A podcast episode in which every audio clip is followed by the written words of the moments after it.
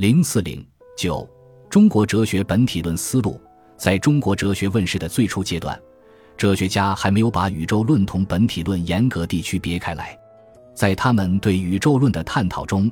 包含着对本体论的探讨。在这一阶段，哲学同科学也没有严格地区别开来。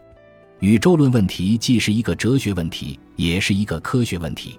换句话说。宇宙论问题不是完全意义上的哲学问题，至多算是半个哲学问题。当然，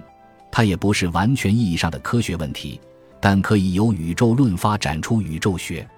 宇宙学以人类观察到的宇宙为研究对象，是完全意义上的科学领域中的一个学科。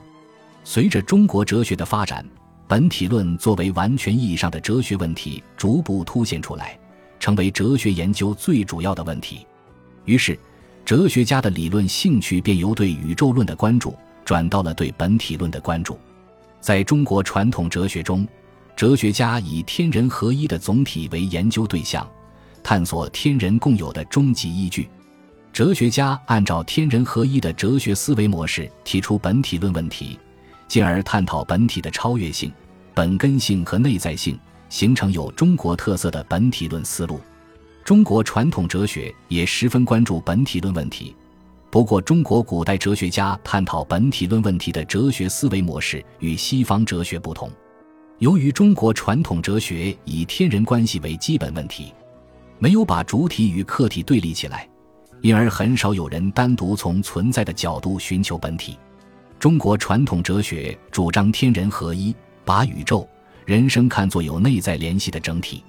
与此相关。在中国传统哲学中，本体不仅仅是宇宙存在的哲学依据，更重要的是人生意义价值的哲学依据。同西方古代哲学相比，中国哲学比较注重本体的主体意义，比较注重本体的价值意义。在中国哲学中，表述本体的哲学理念有天道、理、气、无、朴、本真、大全、天理、大有、大心、本心。本然、本体、太极等等，